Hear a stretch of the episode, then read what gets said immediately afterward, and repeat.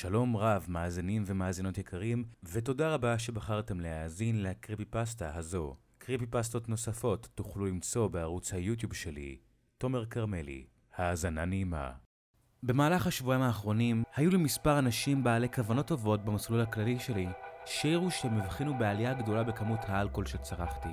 זו דרך מפוארת לומר ששתיתי עד למצב של קהות חושים כל לילה. עכשיו, אני לא יכול להגיד שהם טועים, אני גם לא יכול להגיד שהחששות שלהם לא רציניים, ואני לא יכול גם להגיד שאני לא שותה מספיק מדי יום כדי להטביע דג מזוין. אבל אתם יודעים מה אני כן יכול להגיד? אני יכול להסתכל לכם ישר בעיניים ולומר בוודאות מוחלטת שאם אי פעם תצטרכו לגלות מה מחכה לכם כמו שאני גיליתי, אתם גם מהר מאוד תיפלו לאלכוהול. יש שני דברים שאתם צריכים לדעת על איך כל זה התחיל. הראשון הוא שאבי הוא ראש משפחת פשע יוקרתית מאוד. כשאני אומר יוקרתי אני מתכוון שכל אחד עם חצי מוח פוחד להתקרב אליו. מכיוון שאני לא אידיוט, אני לא אמסור את שמו ואת שם המיזם העסקי שלו, נקרא לזה ככה. הדבר השני הוא שמעולם לא הסתבכתי עם ההתמודדויות שלו או האויבים שלו. בשום שלב בחיי. אמי, יהי זכרה ברוך, דאגה לכך. ממילא לא היה לי רצון להיות חלק מעולם הפשע הזה. בטח, הכסף היה מוערך, אבל כשאתה גדל לשמוע סיפורים על אנשים שמעולם לא זכו ליהנות מהפירות בגלל הסכנות הכרוכות בעבודה אצל אבא שלי, אתה מבין שיש דרכים טובות יותר לפרנס את עצמך. הבעיה, לפחות במקרה שלי, היא שיש אנשים אחרים שם בחוץ שלא יכלו להתייחס לבחירות האישיות שעשיתי. הבעיה הזו הגיעה לשיאה האלים בצהרי יום שישי אחד. רגע אחד אני הולך ברחוב דרך השכונה הבטוחה כביכול שלי, וברגע הבא חוטפים אותי שני בריונים שאפשר לתאר בצורה הטובה ביותר כהרים חיים. הקטן יותר מהם, ואני משתמש במונח הזה באופן רופף, דחף יד אחת מכוסה כפפה אל פי, והם נשאו אותי לבגאז' של טנדר שהמתין בצד. חסם פה נדחף לפה שלי, ושק עטף את ראשי. לא הייתה לי דרך לדעת כמה זמן עבר כשהטנדר סוף סוף נעצר. בהחלט עבר זמן. שמעתי את הדלתות האחוריות של הטנדר נפתחות, ורגע לאחר מכן נשלפתי מהרכב. השק שעטף את ראשי הוסר. נשמתי בהכרת תודה את האוויר הצח דרך האף שלי. מולי עמדה אישה נמוכה ממני בכחמישה סנטימטרים. היא נראתה אפילו קטנה יותר כששני הגברים הענקיים הגפו אותה משני צדדיה. חליפת העסקים היקרה והאקדח סביב בוטניה הראו שמדובר באישה שגם דורשת וגם ראויה לכבוד. הרגשתי איך הדם מתנקז מהפנים שלי כשהבטתי במהירות מסביב, וגיליתי שאנחנו עומדים בבית קברות. האישה הסבירה לי שהיא ומקורביה עובדים של יריב עסקי מסוים של אבי. המעסיק שלה הגיע למסקנה שהגיע הזמן שאבי יפרוש, ושחלק מתוכנית הפרישה שלו צריכה להיות לוותר על הטריטוריה שלו. במקביל, מעסיק שלה לא רצה לשפוך דם בכל הרחובות, והוא קבע שהדרך הטובה ביותר להפוך את העברת הכוח לנעימה ונקייה היא לחטוף אותי ולהשתמש בי כקלף מיקוח. היא הסתובבה והחלה לחצות את בית הקברות. שני הגברים הגדולים אחזו בי מתחת לזרועותיהם וחצי נשאו, חצי גררו אותי אחריה. זה היה בית קברות ישן, עם אבני מצבה שבורות שהדשא והעשבים עטפו אותם. הקבוצה הקטנה שלנו נעצרה מול עץ ישן, ולפניו קבר פתוח. הטיתי את ראשי כדי להסתכל לתוך הבור. הוא היה בעומק של חמישה או שישה מטרים, והיה ארון מתים בתחתית. המכסה שלו היה פתוח ובתוכו היה מכל חמצן ירוק. האישה העיפה לעברי מבט ארוך לפני ששאלה אותי אם אני יודע איפה אני. התחלה של חיוך די מגעיל נפרס בקצות שפתיה. זה לא בסר טובות. לא יכולתי לענות בגלל החוסם שעדיין מנע ממני לדבר, אז פשוט נדתי בראשי. היא המשיכה ואמרה לי שאני עומד מול מקום מנוחתה של טביטה אלדן, אישה שחיה באזור כמעט 400 שנה קודם לכן. תושבי העיר המקומיים טענו כי לאחר שלעגו לה והיא הושפלה על ידי קבוצת ילדים, היא כרתה ברית עם השטן. היא השתמשה בכוחותיה החדשים כדי להפנט את הילדים ולהכריח אותם לתלות את עצמם ביער הסמוך. הסיפורים גם סיפרו שהיא עזרה לשד לקשף את ראש העיר, שרצח חצי תריסר מתושבי העיירה לפני שהצליחו להכניע אותו. היא הוכרזה כמכשפה, וגזר הדין שהגיע לה באותה תקופה היה מוות. תושבי העיר ביצעו את גזר הדין הזה על ידי קבורתה בחיים. השובה שלי הודיעה לי שבניגוד לסיפור, היא הולכת לתת לי בחירה. יכולתי לבחור להיכנס לארון המתים ברצון, או, או שאני יכול לבחור שהיא תתקע לי כדור בחלק האחורי של הראש במקום, ואז אני אוכנס לשם. אחד הגברים שלף את חוסם הפה כדי שאוכל להגיב. לא הייתה לי הרבה ברירה, ובחרתי בארון. כשהורדתי את עצמי לאט לאט אל תוך הבור בתחתיו שכב הארון, נזהרתי מלהימנע לדרוך על מכל החמצן. כמו שאמרתי קודם, אני לא אידיוט. כמו טאביטה אלדן לפניי, הם התכוונו לקבור אותי בחיים כל זמן שנדרש להביא להסכים לתנאים שלהם. הדבר האחרון שהייתי צריך עכשיו זה היה לפגוע בטעות בדבר היחיד שיחזיק אותי בחיים. זה היה, בהנחה שאבי באמת היה נכנע לדרישות שלהם, כמובן. חשבתי שזה היה הטלת מטבע במקרה הטוב. נשכבתי בארון. זה היה מטריד, בלשון המעטה. בקושי נכנסתי לתוכו. לא היה לי הרבה מקום להזיז את הידיים או הרגליים, והחלק העליון של ראשי התנגש בעץ. האישה הורתה לי לשים את מסכת הפלסטיק המחוברת למכל החמצן, ונהניתי. זה כיסה לי את האף והפה, וזה התאים בחוזקה על האור שלי. שוב עשיתי כפי שאמרו לי, כשהיא ביקשה ממני לסובב את השסתום של המכל, כדי לפתוח את זרימת החמצן לתוך המסכה. אחד הגברים מושיט יד אל הקבר, ובנחרת שעשוע סגר את מכסה הארון בטריקה. עשיתי כמיטב יכולתי כדי להישאר רגוע כשהחוטפים שלי הצליחו לראות אותי. הייתי נחוש לא לתת להם את הסיפוק לראות אותי מפחד. ברור שהם רצו שאהיה, כי לא הייתה סיבה אחרת לבחור את המקום הספציפי הזה לקבורה, ולספר לי את הסיפור המפחיד מאחוריו. אבל, עם זאת, ברגע שהעץ נסגר מעליי ושקעתי בחושך, הפחד החל להשתלט עליי.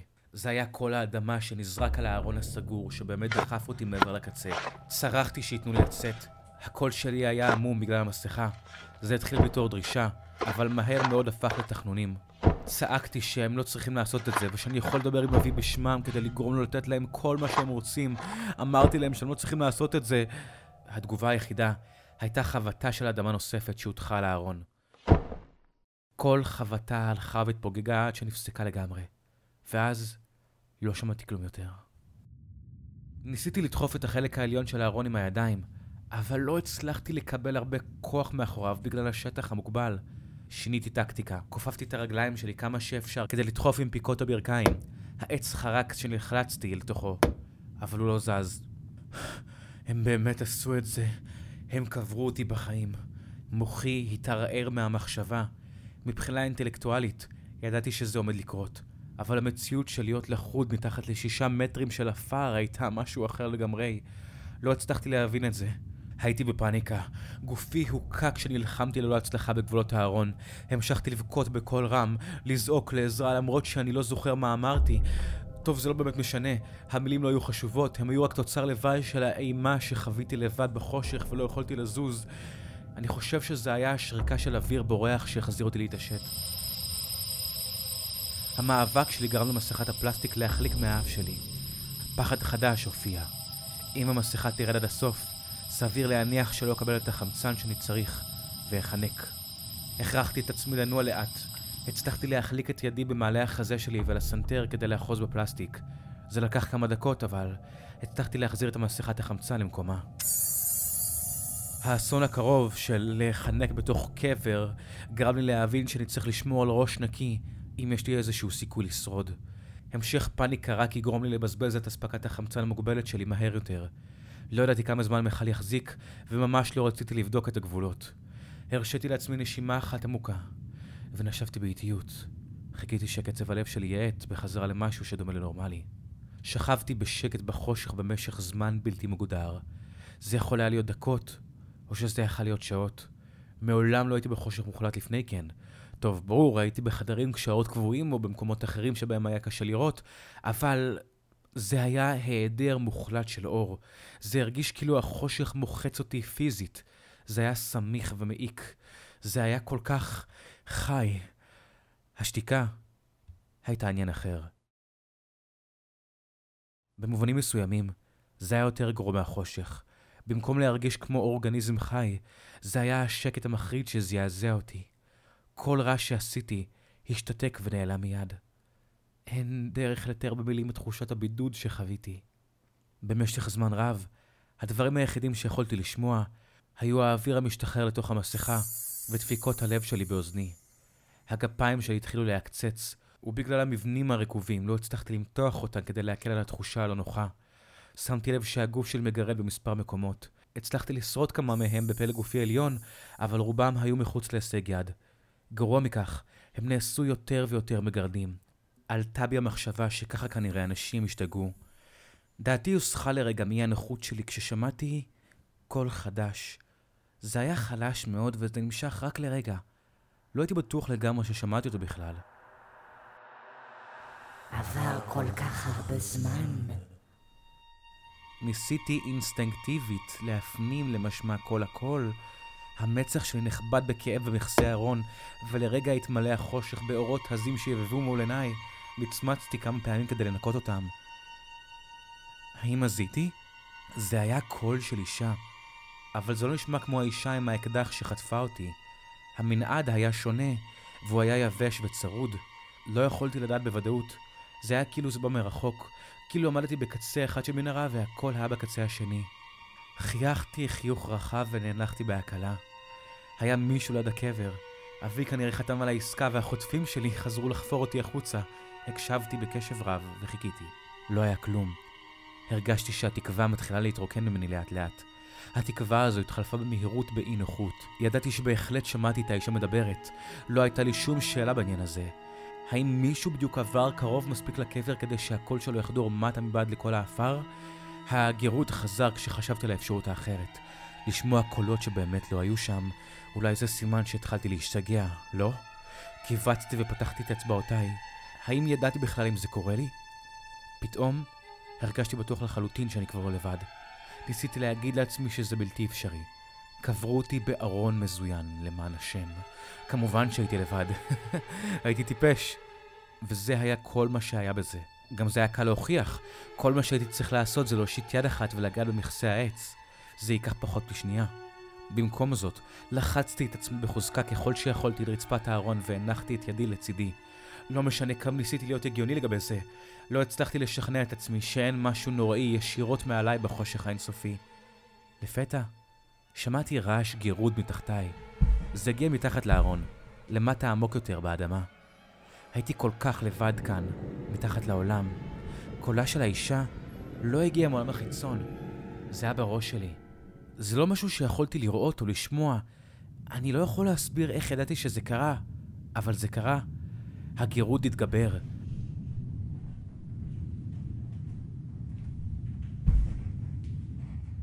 זה היה עדיין מתחתיי, אבל זה לאט לאט התקרב. חשבתי על מה שהחוטפת שלי אמרה על המקום שבו אני נקבר.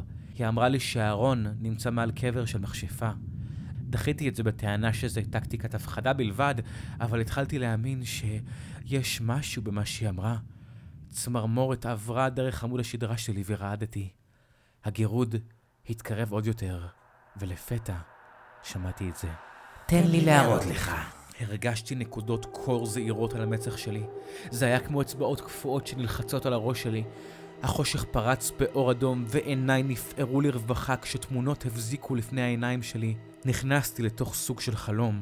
ראיתי אישה עם שיער כהה ארוך צועדת ביער. היא לבשה שמלה אפורה עם מצנפת תואמת. בידיה הייתה חתיכת חבל שנקשרת לשק כהה שגררה מאחוריה. זה נראה כבד, אבל לא נראה שהייתה מוטרדת מהמשקל. היא הגיעה לקרחת יער בין עצים, היו לוחות אבן שיצרו טבעת, ובמרכז הטבעת הייתה במה מוגבעת שעשויה מסלע. היא הפילה את השק במרכז הרציף לפני שהתירה אותו, וידו הכרותה של ילד קטן נשלפה החוצה. הראייה שלי השתשתשה שוב. כשהתבהר, הסתכלתי על אותה אישה עומדת מול בית קטן עם דפנות עץ וגג סכך. ממש מעבר לקוטג' היה נהר רחב שהגיע לאופק. היא הייתה מוקפת בעשרות אנשים לבושים בבגדים עלובים ומחזיקים לפידים גדולים. הם הצביעו עליה וצעקו עליה. הם הטיחו בה האשמות שהיא מכשפה, ושהיא קיללה את כפרם. האישה ניסתה להסביר להם, אבל כשהתברר שזה לא עבד, היא משכה בכתפיה ברשעות, וחייכה ברשעות. היא הרימה את זרועותיה, והנהר התרומם באוויר וגעש לעבר ההמון שנאסף. המים נכבטו בהם וזרמו עליהם כשניסו להשתחרר. כשהנער נסוג בחזרה על גדותיו, רוב האנשים נותרו מתים או קבורים בבוץ. הכל שוב התשתש, ורגעים לאחר מכן ראיתי בור עמוק. האישה שכבה בתחתית שלו, שרשרות ברזל עבות כרוכות סביב גופה.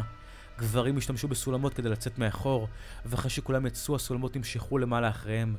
כשכומר בעל מראה מרושע קרא בקול רם תפילות, החלו הגברים לגרוף תלוליות עפר גדולות בחזרה לתוך החור. האישה צרחה עליהם וקיללה אותם בשפה לטינית בזמן שהם עבדו.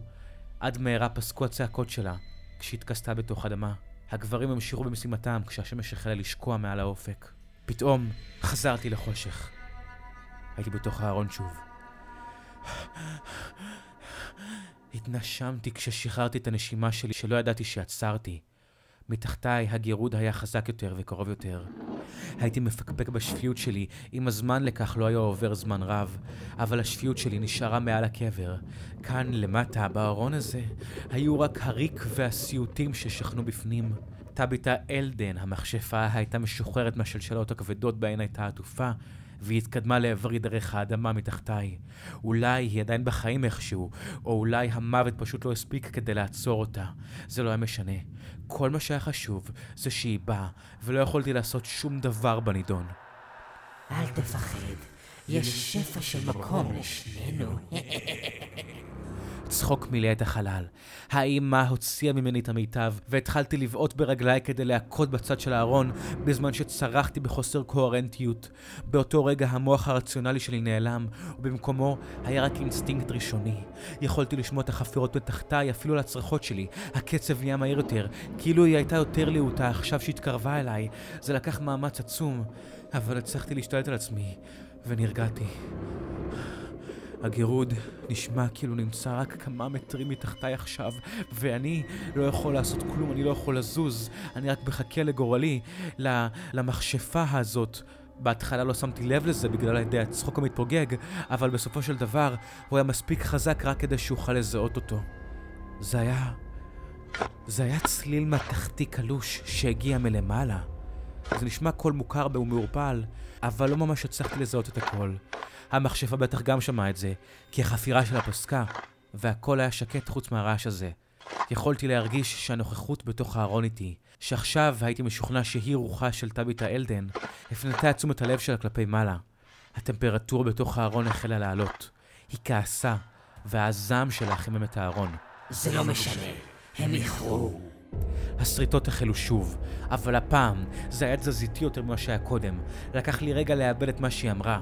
ברגע שהבנתי מה קורה, הרגשתי ניצוץ של תקווה. צלצול המתכת היה קולו של... של עת חפירה נכנס אל האדמה. החוטפים שלי חזרו והתחילו לחפור אותי החוצה.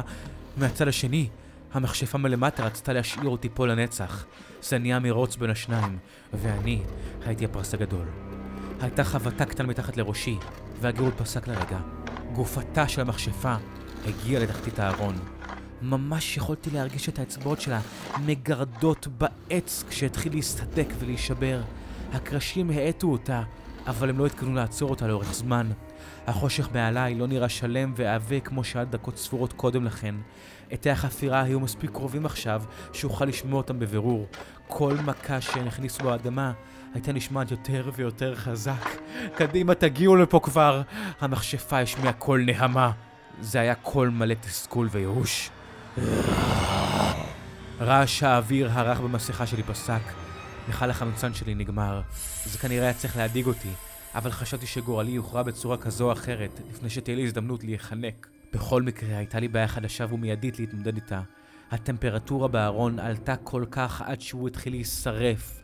הרגשתי כאילו יש לי כוויות שמש בכל הגוף, והכאב גובר לאט ככל שהעטים התקרבו יותר ויותר.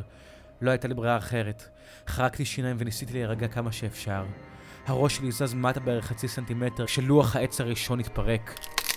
גופתה של המכשפה צחקה בסיפוק. הרמתי במהירות את צווארי כדי שהחלק האחורי של הראש שלי כבר לא ייגע ברצפת הארון. נחרדתי מהסיכוי שאצבעותיה יבואו איתי במגע. עת חפירה פגע בחלק העליון של מכסה הארון. נשמעה צעקה מלמעלה, ושמעתי עוד מהלכלוך שהוסר במהירות. במקביל, קרש שני, מתחתיי, נשבר. מאוחר מדי. הלוח השלישי התנפץ, והרגשתי, הרגשתי שאצבעות רזות תופסות את העורף שלי. הן היו קרות וקפואות על האור הבוער שלי. הרגשתי אותן מתכופפות כשהן חופרות מעבר לשיער, לתוך הבשר שלי, לתוך הראש שלי. הפה שלי נפתח יותר ממה שחשבתי בכאב, וצרחתי ללא מילים. צחוקה של הרוח הפך לבכי נעלה. עצמתי את עיניי וצרחתי כשמכסה הארון. נפתח לפתע. הנוכחות נעלמה. האצבעות כבר לא אחזו בי, ושוב הייתי לבד בתוך ארון העץ. אחד הגברים הגדולים שחטפו אותי, משך אותי עכשיו מהקבר, והניח אותי על הדשא הקריר. העיניים שלי הסתגלו בהדרגה לאור והצלחתי לפתוח אותן שוב. מעולם לא התלהבתי לראות פנים אנושיות שוב, למרות שאלה היו פניהם של החוטפים שלי. חילופי השבויים התנהלו ללא תקלות. אבי הבטיח לוותר על הטריטוריה שלו בתמורה ביטחוני, והוא היה איש של דברו. לאחר לחיצת יד קצרה בינו לבין יריבו לשעבר, נמסרתי, וזהו. המעסיק של החוטפים שלי הפך עשיר יותר באופן משמעותי, וחשוב מכך, הייתה לו שליטה על הפשע המאורגן בעיר. אני חושב שאבי היה מאושר בסתר על התוצאה הכוללת. הוא חשב מזמן על פרישה, ועכשיו הוא היה מסוגל לעשות זאת, תוך כדי הבטחה שהעובדים שלו יטופלו. חוץ מזה, היו לו ערימות הכסף הגדולות שלו כדי לבכות לתוכם אם אי פעם התגעגע לחוויה של להיות פושע גדול. ואני, אני קיבלתי מתנת פרידה. יצאתי מהארון בסדר, פיזית. העור שלי היה אדום מהחום, אבל לא סבלתי מכוויות מתמשכות. כשרופא בדק אותי, לא סיפרתי לו מה קרה. והוא אמר שלדעתו האדמומיות המוזרה נובעת מהיפוקסיה. ככל הנראה מחסור בחמצן יכול לגרום לעור שלך לשנות את צבעו. הכל מכחול לאדום. מוזר, אה? ובסדר נפשית? טוב, לא כל כך. כמה ימים לאחר החוויה הקשה שלי, התחלתי לשמוע את זה. זה היה אותו רעש הגירוד ששמעתי מתקרב לעברי כששכבתי בתוך הארון הזה. אבל במקום לבוא מלמטה, עכשיו זה היה בחלק האחורי של הראש שלי. יכולתי לשמוע אותו מגרד בחלק הפנימי של הגולגולת שלי. ניסיתי להתעלם מזה בהתחלה. ניסיתי לשכנע את עצמי שזה סוג של טראומה, ושהצלילים קיימים רק בדמיון שלי. זה לא עבד. אז ניסיתי טיפול. המטפל אמר לי שוב ושוב שמה שאני שומע זה רק ביטוי לטראומה שעברתי, ושאף אחד ממה שחשבתי שקרה בתוך הארון לא באמת קרה. אבל המילים שלו לא באמת נכנסו לתוך מוחי. אבל משהו אחר כן. בשלוש בלילה בבוקר קר של נובמבר, התעוררתי עומד מול העץ המת, המסמן את קברה של טביתה אלדן. היה לי עת חפירה ביד, ולידי ערימת הפרטריה שנחפרה. לרגליי היה הבור שירד למטה לתוך האדמה. עדיין היה חשוב בחוץ, והתאורה היחידה שהגיעה הייתה מהפנסים של המכונית שלי. לא היה לי מושג איך הגעתי לשם, לאותו קבר מזורגג. לא ידעתי איך, אבל הייתי די בטוח שאני יודע את הלמה. המכשפה הייתה בתוך הראש שלי. היא חיכתה שירדם והצעידה אותי בחזרה אל קברה כמו בובה כדי לחפור את גופתה החוצה. נכנסתי לרכב שלי והתחלתי לנסוע חזרה הביתה. עברתי ליד בר בדרך חזרה, והחלטתי שאם אי פעם הייתי צריך משקה, זה היה עכשיו. עצרתי את המכונית למגרש החניה ונכנסתי פנימה. הזמנתי את המשקה החזק ביותר שהציע הברמן, והורדתי אותו בבליעה אחת. זה היה כאשר הבנתי ששתייה עוזרת לבעיה הקטנה שלי. זה מפסיק את רעשי הגירוד, את הקולות בראש, ולא שמעתי יותר את הקול הזה מאז שהתחלתי לשתות אלכוהול על בסיס לילי. אני מניח שהמוח שלי לא מועיל לאף אחד כשהוא הופך לעיסה, אפילו לא למכשפה. עם זאת, אין כל כך הרבה זמן שאני יכול להמשיך עם השתייה הזו. בדרך שאני הולך בה עכשיו, אם טביתה אלדן לא תהרוג אותי, הכבד שלי יעשה זאת. אני אצטרך להיגמל מהאלכוהול בקרוב, מה שאומר שהקולות יחזרו. מה שאומר שהיא תמשיך לחפור. מה שאומר שאני בזמן שאול כאן. אז אני ממשיך לשתות. כי אני יודע שלא יהיה לי מקום לשניים בראש עוד הרבה זמן, ואני יודע שאני לא זה שהולך לנצח. אני מסיים לכתוב את זה כאן. אני לא יודע מה יהיה איתי, אבל אני יודע מה קורה עכשיו. השעה עכשיו שלוש בלילה, ואני כותב זאת בזמן שאני יושב בחנייה, בבר הקבוע. בידי השמאלית הטלפון, ובידי הימנית משקה האלכוהול האהוב עליי. סיימתי לכתוב וסגרתי את הטלפון. לגמתי עוד לגימה, והסתכלתי במראה האחורית של הרכב. ואני יכול להישבע לכם, שכשמצמצתי, במקום בו אני יושב, ראיתי אותה, מחכה להשתלט עליי.